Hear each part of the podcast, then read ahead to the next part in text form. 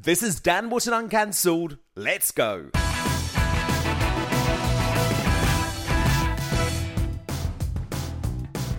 It's time for the latest in the battle to be PM with top Conservative Minister Penny Mordaunt.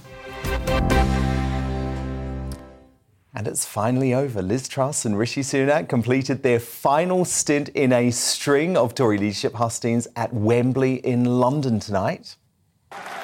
In 2019, listeners to my LBC show heard one Boris Johnson say, There will be no new taxes, read my lips. Can you say tonight, read my lips, no new taxes on your administration, please? Yes. No new taxes. No new taxes. that was a good moment. But of course, the race for number 10 could have been so very different if just nine more Tory MPs had sided with Penny Mordaunt instead of Truss during the Westminster ballot. Brexit backing Penny, who was struck by a string of harsh criticisms over the course of the campaign, finished a close third in the race, thanks to a previously glittering political career that's seen her serve as the MP for Portsmouth North since 2010, become the first female Defence Secretary in 2019, and land her current Trade Minister job last year. And while Boris Johnson has just around 120 hours left before he leaves Downing Street for good, we could easily have been looking at Royal Navy reservist Penny starting her own premiership next week. But she narrowly suffered defeat and gracefully bowed out of the competition, now throwing her weight behind Boogie's favourite Liz Truss. And I'm delighted to say Penny joins me in the studio. So, Penny, look, I'll talk about Truss and the campaign and what's next in just a moment. But I actually wanted to start with the personal tonight because it must be quite hard for you to get your head around how close you came to be Prime Minister because all of the polling showed that if you had made it into the final two, you were going to thrash Rishi Sunak. So have you accepted it? Are you there yet? Such a small number of MPs. If you'd convinced them, you could have been looking at entering number 10 next week. I have come to, ter- to terms with the fact that I, I wasn't in the final two, of course.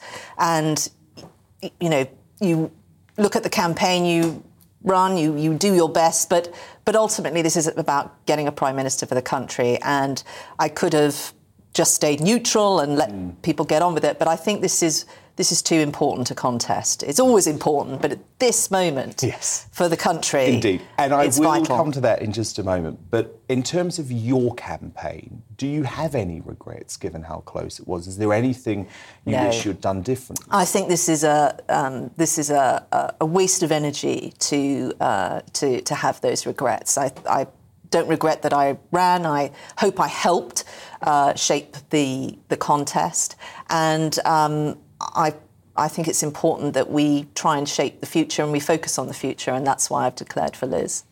Do you think it was unfair that you were branded the woke candidate? Because that is what seemed to spark the change in fortune, specifically around the fact that in 2018, in Parliament you said trans man is a man and a trans woman is a woman. Is that fair? And do you stand by Look, that comment now? This is politics. Um, your opponents are going to say all sorts of uh, uh, things about you. I can only control my own campaign. I didn't diss the other candidates in my campaign, which I joke, you know, is why I came they third. you. Uh, well, they may have, but that's their that's their business. Yeah. And at the I end mean, of this, we've woke? got to come. Are you woke? Look, is that fair? Dan, let me let me address this. Um, I, I was the only candidate in that contest that has won a Labour working class seat and held it and has a decent majority in that seat now. And I refer you to their judgment, those people that elected me. Um, they don't vote for people that are nonsense, head in the clouds uh, individuals. Mm. I'm very practical. Uh, I wish we'd talked a lot more about uh, the NHS than certain social issues in the campaign, which are not uh, really the concerns of most people in this country. And um, that's why I've, I've won a Labour seat. So, yeah, there was a lot of unfair things that went on, but there's no point in dwelling on that. We've got to move on. We've got to look, a, look ahead. On the trans issue specifically, though, do you accept that when it comes to those really hot button, difficult issues like women's sport, like safe spaces for females, toilets, changing rooms, hospital wards, that actually a trans woman isn't a woman. So look, let's let's address this issue, right? And I've said this in the campaign, I've said it uh, before the campaign. I am biologically a woman. Uh, I know the difference between a man and a woman. I can't believe we've had these debates uh, during this contest. There's been far too much bollocks in every sense of the word discussed, quite frankly. Um, I understand this because, as Yeah. you alluded to, I train against men. I understand the biological differences, which is why uh, when I held the equalities brief, I raised the issue about sport years ago, uh, and uh, and why I completely have always uh, said that. Uh, we need to look at the science in this. We need to listen to the sporting bodies, and they need to have the confidence to make the right decisions. But, and this is why everyone gets their knickers in a twist, because there are some people who were born, for example, men, who legally are recognised as women. And when we're writing law, that is really a very important factor. Um, trans women aren't biological women like me, uh, but they deserve respect, they deserve kindness, and I will always take that approach in, in my politics. And it is interesting you talk about some of the issues that have been discussed during this campaign because one of the reasons people like my great friend at the Daily Telegraph, Allison Pearson, backed your campaign right at the beginning is that she knew you had the best hope of beating Keir Starmer at a general election. Do you worry that at times your party has maybe gone too far down the conservative rabbit hole during this campaign and hasn't thought about the big picture? Because we are facing, and I talk about it every night, a very real threat of a coalition from hell, Labour, Yeah. the SNP, the Lib Dems, and the Greens. That is a realistic possibility. Yeah, and we look. One of the strengths of the Conservative Party, and we're, we're the most successful political party in this country's history, Mm-hmm. is because we're a broad church, and because we have tended to hold the centre ground. And the centre ground moves around a bit in politics, um, but we've appealed to uh, the centre of, of where the country is at any given moment. I don't think that's changed, and I think the challenge for the new leader is to build that team. It's to be able not just to reach across the Conservative Party and bring it together, but to reach across the country and to be relevant to people. And I think Liz can do that. Yeah, so, so, so why Liz over Rishi?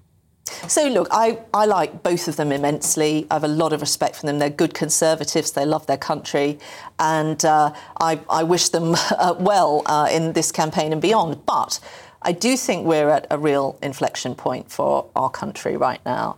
And if we, we've got all of this COVID backlog to deal with in the NHS, a huge amount we have to do on education to enable uh, children and young people to thrive, plus all of the ambition that the British people had in 2016 and 2019 when they gave us that huge majority to really maximise the opportunities from, from Brexit and take this country forward. That's a huge list of things in someone's in tray. And Liz is right. Business as usual is not going to do that. Uh, and I think that she has a plan of how to deliver on that, how to get us out of the situation we're in, but also deliver on those Brexit opportunities. But also, I think she offers a bit of hope as well, because no government, no matter how good it is, can do anything on its own. We've got to inspire people, we've got to win back trust, uh, and we've got to ensure that we're listening and we're being motivated by their priorities. My God, we need that because the challenges in the country are immense at the moment. We know that. I've been speaking earlier in the show tonight about lawless Britain and this policy Yeah. exchange report that suggests there needs to be a massive shake-up of the police. Do you think the police have become too woke? I mean, do you approve of them taking the knee and dancing the Macarena? Look, I want to take a slightly controversial view on this because I spend a lot of time with my police, um, what they do during the day, but also riding shotgun with them on patrol at night. And I can tell you, the police in my area, the, the thing that takes up their time and pulls them away from responding to that burglary and all of those things, it's going to deal with someone that's just called a suicide in because there's not a mental health crisis team. It's about finding a, a six-year-old kid roaming the streets at night uh, because you know the social care plan isn't in place for that individual. If we want to really help the police do their job better, those are the things we need to concentrate on that are eating up their time. I don't agree with every policing plan that's ever been written. In fact, in the last few days, I've criticised my own, uh, well, a policing plan, not in my own area, but uh, in a in a neighbouring constabulary, because they did something that I thought was wrong. Um, they they prevented a, a, local newspaper going to, to press and being delivered because it wasn't viewed as an essential service. Mm. Uh, we had because the, of these eco terrorists. Because of the eco terrorists. So, I, and I've I've made a complaint about that, and I, I want that reviewed, and I know Priti Patel feels mm. the same way about that. So I don't agree with every single thing uh, that's in every single policing plan. But you know, we just got to recognise these these people do mm. an incredibly difficult job. Yeah.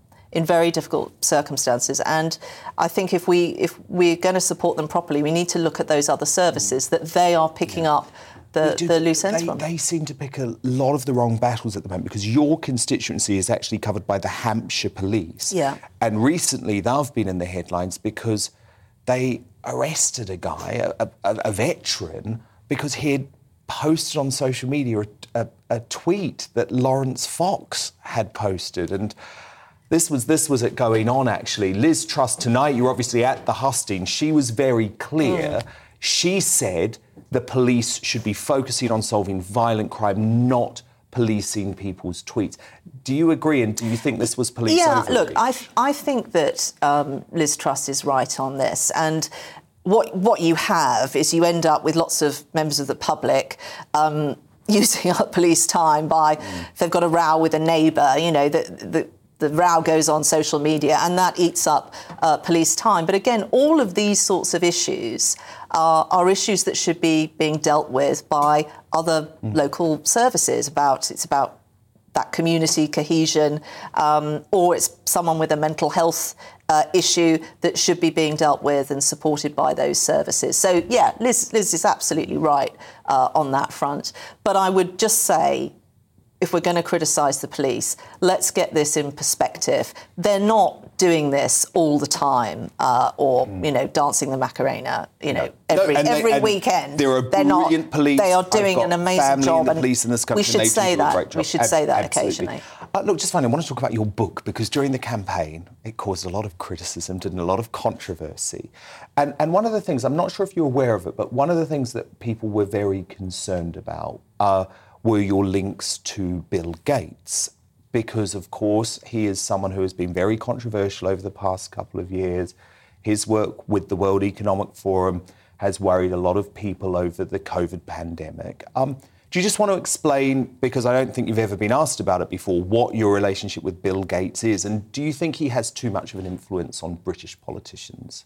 So I don't think he has a, too much of an influence on British politicians. I think he's only come to Parliament a few times um, in the in the whole time that, that I've been there. I got to know him through international development, and he made uh, some investments in some of our universities to help uh, pest control and uh, crop yields and all sorts of things to help uh, our farmers, but also farmers overseas as well. So that's how I, I know him.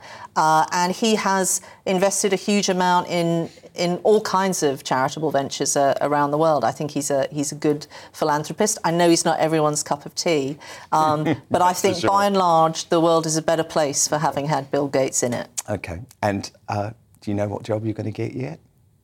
That's just no. Nobody does. Uh, re- reshuffles are crazy. Um, Liz going to win? I, I, I think that she will do it, um, and I think that she's captured the imagination of not just our electorate for this contest, but the country and the, the commitments she's made tonight, I, I think, are very welcome. And I think the key point you made earlier is we need hope.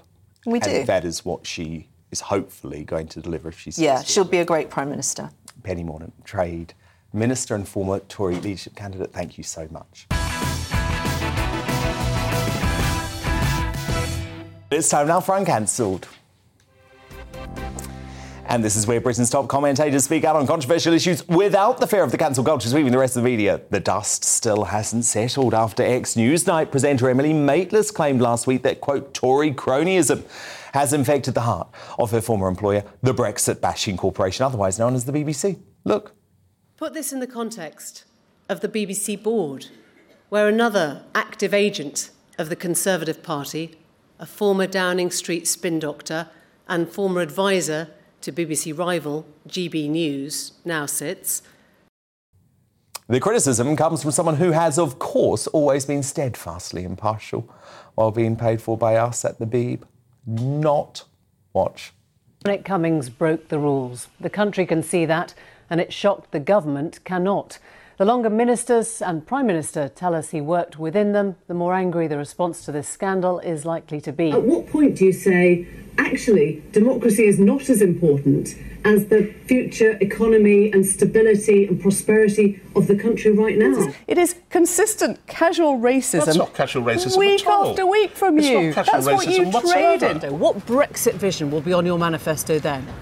Well, it, we, we will decide what our manifesto position is, as we normally do.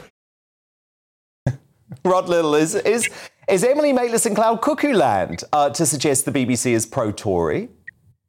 Well, I, I think we ought to take our hats off to her, Dan, in that she has at least, perhaps through that brilliant journalistic career which she honed at the BBC, discovered a Tory in the BBC, uh, which is presumably she meant Robbie Gibb. Uh, Yes, that's who she means. We know about Newsnight. We knew about we know about the program that she worked for. Uh, we know that there wasn't a single person on that program who voted in favour of Brexit. Uh, we know that for the last 12 years, until very recently, and Newsnight has got very, very good just recently. It's uh, actually a program worth watching again. Uh, I know it clashes with you, Dan, so I probably shouldn't say that. Yeah, I'm just Um, like, I'm not going to say anything, Rod. Move swiftly along, okay? it, it has got a lot better. But in the period from 2008 to 2022, its audience declined from 900,000 to 200,000. I mean, that is phenomenal.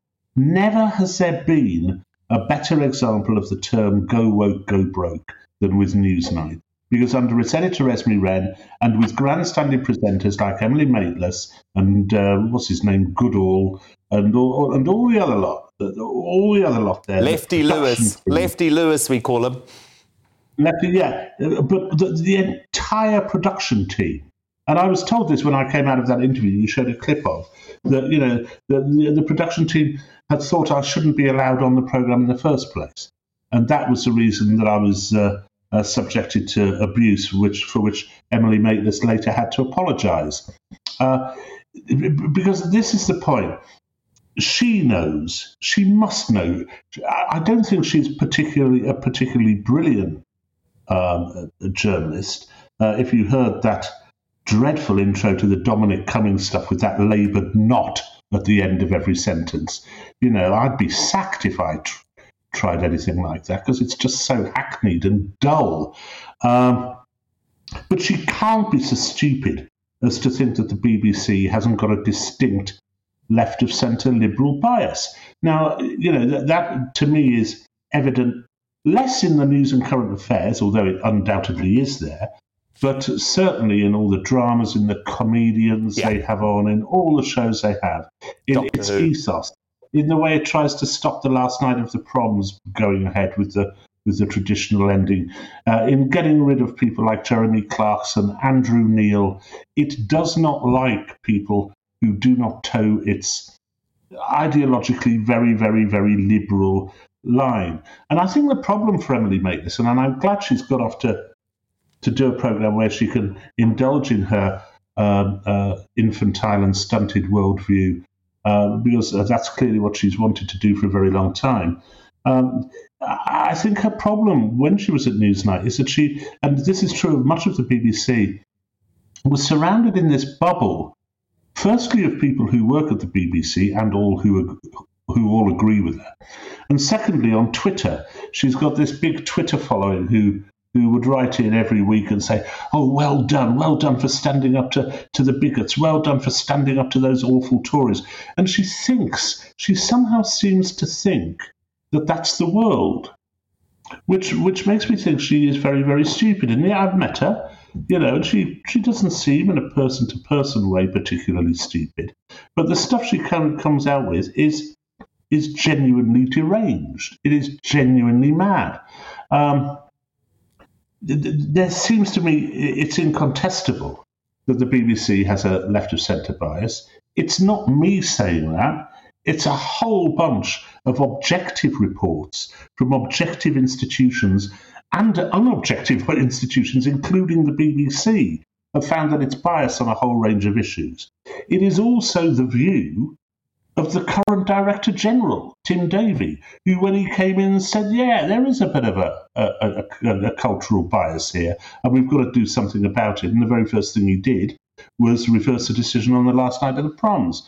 Uh, everybody says that. Everyone who has left the BBC and gone to work somewhere else all the talent, the Jeremy Paxmans, the Clarksons, the Michael Buerks, the John Sergeants, all say it's a left of centre bias.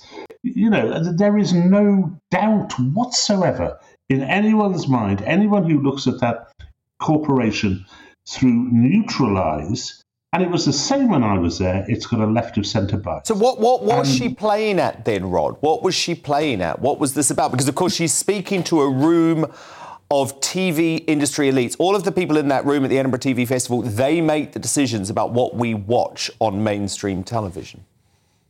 Sure. Well, I think it's one of two things. I mean, I think there's a few things going on here. First, she she desperately wished to get off her chest uh, a number of complaints about the BBC, which had undoubtedly been festering, given the number of times that she was told to apologise. So she was told to apologise to me. She never did, uh, and Newsnight never did. Uh, they, uh, it was quite clear there was an internal BBC report which which concluded that she had been grossly uh, out of line in the way she interviewed me. Similarly, the stuff about Dominic Cummings, similarly, all those clips you showed, she keeps being told, she kept being told that she would have to apologise. Never did. Never thinks she's doing the wrong thing. She has never, ever been in the wrong. And I think that. I think that she's been captured by the absolutism uh, of the of the middle class liberal left, which thinks it is impervious to criticism and can never do anything wrong. And I think that was part of what she was talking about uh, at, the, at, that festival. The other side of it, I think, is that maybe she is that dim. yeah, perhaps, perhaps she is, Rod. Rod, Rod Liddle. Thank you so much, you Rod.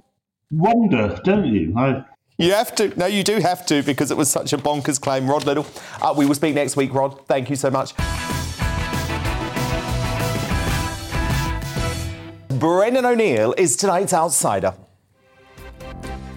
Now, according to bombshell new claims, ISIS bride Shamima Begum was trafficked into Syria by a Canadian spy also working for the Islamic State terror group. Making the explosive allegations in the secret history of the Five Eyes, Richard Kerbaj claims that 15 year old Begum, along with two friends, met Mohammed al Rashid at the main Istanbul bus station in 2015 and was smuggled into ISIS controlled Syria. The book alleges that during the massive international search launched by Met Police to find the girls, Canada failed to inform the UK of its role in the affair. It adds that when the Canadians finally came clean, fearing being exposed, they then asked the Brits to cover up their involvement. So here's former Home Secretary Sajid Javid, who banned Begum from the country in 2019, being very cryptic about the situation last year. Not going to get into details of uh, of the case. But what I will say is that you certainly haven't seen what I saw. Let me say this: I think if you did, if you did know what I knew, as I say, because you are sensible, responsible people, you would have made exactly the same decision. Of that, I have no doubt. But the claims have very predictably resulted in fresh calls for Begum to be allowed to return to the UK, with her lawyers saying there will be a legal hearing in November to challenge the removal of her citizenship. Now, Begum, who claims to be de radicalised and remains in prison in a Syrian camp, continues to plead for the mercy of the British public. This is what she told us in January government come and spoke to you, would you be willing to tell them how it happened? Of course, yeah. I actually think it's important that they know so that they can pre- prevent it in the future for other people. Because you said Boris doesn't, um, it, it, doesn't know. You obviously know Boris is there. What yeah. do you mean by that? Because do you think the British government? No, I just mean like the fight against terrorism. Terrorism is not a one-man job. It's multiple people with multiple skills that. And, and you know, do you believe that you have the tools? I do. Yeah. But Brendan, I, I'm sorry. Oh, well, actually, I'm not sorry. I'm not sorry. I have zero sympathy for this woman. Nothing I've read over the past 24 hours has made me change my mind. I just feel like I'm being asked to feel sympathy to an ISIS defector who joined a terrorist organisation who blew up young kids in the Manchester Arena bombings. I mean, am I wrong? Am I, am I missing something, Brendan? No, you're not wrong at all. And, you know, let's be clear, first of all, about what this story, this latest revelation does and doesn't tell us. It doesn't say that she was trafficked from Britain to Syria by a, uh, someone who was informing the Canadians. Uh, it, what it actually says is that she went on her own volition all the way to Turkey with the express intention of joining the ISIS death cult in Syria. And it was this guy who helped her at the last stage of the journey to cross from Turkey into Syria. And he was a guy who, at the same time, was giving information to uh, the Canadian government because he wanted Canadian citizenship at some point. So it's completely untrue the way some people are spinning it, which is that she was trafficked and groomed from Bethnal Green to Syria by this guy who was also working with the Canadians. She went there because she wanted to join a death cult which was enslaving women, murdering Christians, and slaughtering the good people of Syria if they didn't believe the same things that ISIS believed. And we have to get real about how serious her act of betrayal to our country was.